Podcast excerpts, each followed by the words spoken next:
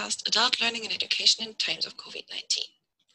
For today's episode, we are traveling to Istanbul to talk to Aisha Öktem. Aisha Öktem and her organization Beraberce are an important strategic partner for DVV International in implementing adult and civic education programs in Turkey. Aisha was born in Istanbul but grew up in Germany as her parents had to leave Turkey for political reasons. After her graduation, she lived in Germany for a long time and worked in different civil society organizations. Since 10, ye- 10 years, she is back in Turkey working in the field of civil society as well. In 2017, she founded the civil society organization Beraberce with other activists and professionals from civil society. Aisha, it is a pleasure to welcome you to our video podcast. Thank you. You're welcome. Um, Aisha, to uh, get an impression of the current situation in Turkey, could you share with us um, how you experienced the last weeks of lockdown in Istanbul? It's a strange situation in Istanbul because Istanbul normally is a overcrowded city uh, with uh, many people on the streets with with a very vibrant life and now we have a city uh, where you see when you go out of your house there are some people all with masks and when you see someone uh, you go to the side not to be too near to the person and the person does do the same thing uh, you don't speak uh, you have this social distance. It's a strange situation, of course. Um, as I already mentioned in the introduction, your organization Beraberce is actively promoting and, and, implementing civic education programs in Turkey. Um, how has the corona pandemic changed your work and, and how did you react to the crisis? Uh, the first thing was um, we implement civic education and until now, we, we uh, did the civil education in face to face programs. And we had a very intensive face to face program. We should begin in March with um, uh, peace education, that would be programs for one or two days. We would be traveling very much because we had a program of peace education activities all over Turkey. And now we can't travel, we can't gather, we can't make any face to face education, of course. Uh, and so we had to change our whole program. So we had one online education program before this time. And so we had the the infrastructure, the basis, the basis knowledge and the infrastructure to make online programs. Uh, so our work has totally changed. Okay, not what we teach or what we uh, use in our uh, trainings, but uh, the methods of uh, education have totally changed because we now are doing all our trainings on online. Many thanks. Um, if we look at education on a meta level, um, what is your opinion? How will the corona pandemic change our understanding of learning and perhaps more specifically our understanding of, of adult education? Uh, the first thing is, I think we must be very careful in choosing the methods because online education cannot mean uh, we make webinars. I think in the beginning of the uh, pandemic, uh, all of us thought, okay, with online education, you can make a webinar, someone is speaking, the, uh, the participants are listening, and maybe uh, they will ask a question. Uh, but this is not adult education. Uh, so we have to develop programs where uh, the participants really can participate, uh, where they can share this process of learning. Webinaries are good when I want to share only information. Then I can make a webinar. Uh, we, we do it also. But when I don't want only to share an information, when I want to organize a collective process of learning, as edu education should be, uh, then I have to use other methods than only a webinar. I have to use interactive methods. I have to create a space of learning uh, where everybody or where the uh, participants can come in and share the space. Uh, this is what we are trying now with uh, different instruments of online learning. We are um, trying to create a virtual space uh, where you gather and share a process of learning. So we use uh, methods like a Padlet. Uh, that means it's like it's like a wall you can write on. I can show one. In the beginning, you see a wall, and every uh, participant can write on this wall. And then you have this. This is from the uh, uh, from our training, uh, Freedom in the Times of COVID 19. And so you see, uh, in the beginning, it was on the, this wall.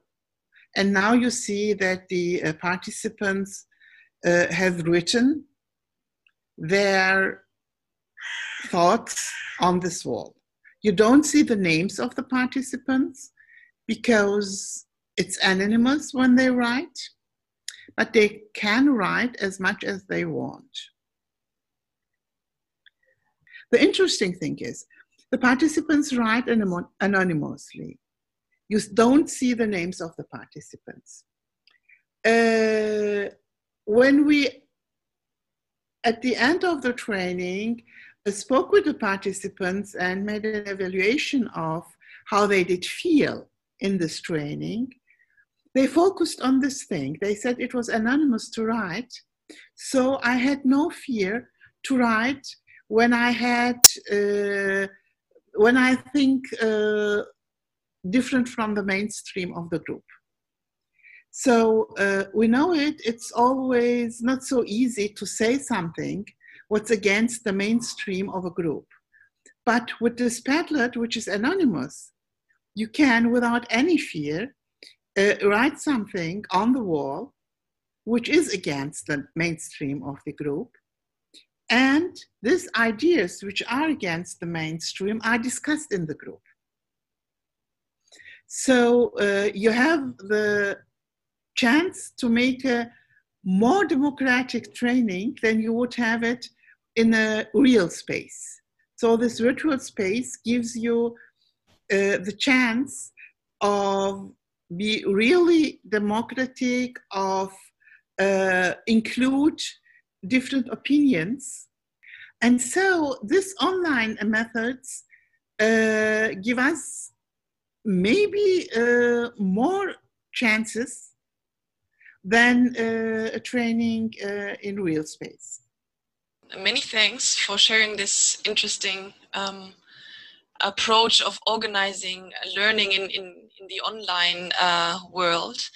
Um, I would now like uh, to look at, at, civil society. So, um, as you are a civil society professional, what is your assessment of, of the future of civil society? How will the sector change after the corona pandemic?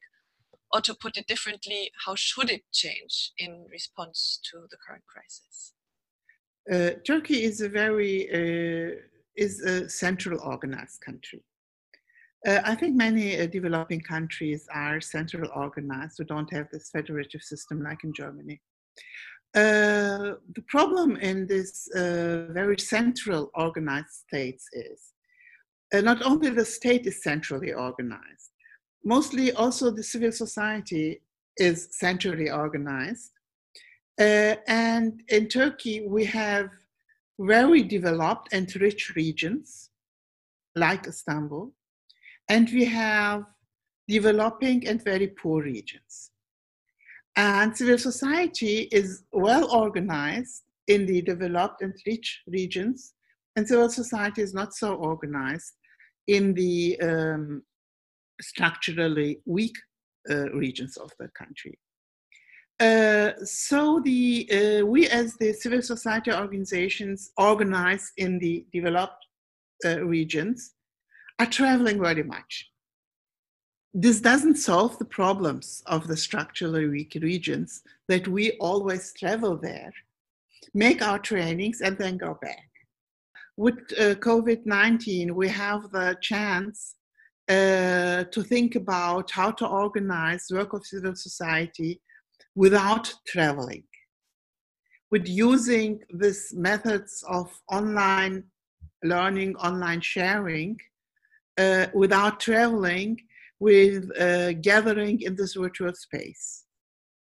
Uh, when I look to the trainings uh, we are conducting now, we have participants from all over Turkey. So we have participants from Batman. It's uh, very far from Istanbul, it's in the Kurdish area. It's an area. Uh, it's a it's a region uh, where you some, sometimes can go, sometimes you can't go to Batman because of some conflicts. But now we have in the online training, we have participants from Batman. We have participants from Kars. Kars is, is also very uh, uh, far from Istanbul. And when we began with the trainings in March, uh, there was winter. And uh, there were uh, days you couldn't leave Kars because it's very cold, very snowy. But so we can, with an online training, we can reach persons in Kars and also persons in Batman.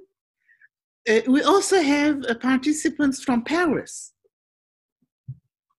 uh, and one participant from Syria.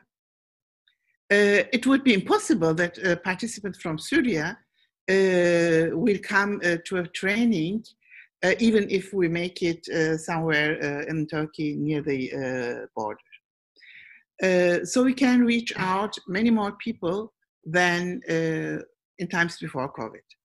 I think civil society has to change uh, in this way that we are we have to think about how to use this online um, methods to uh, widen our work to be more ecologic when not using the planes so much uh, to be more economically also because uh, with the uh, fund uh, I need to make one uh, training in, let's say, in Gaziantep, in a Turkish town near the Syrian border, with the fund I need for making one uh, training in Gaziantep, I can make uh, three or four online trainings. And maybe I can reach much more people with these three or four online trainings as when I reach when uh, I travel to uh, Antep and my trainers travel to Antep and there we have coasts of land and so on and so on, and we make the training there.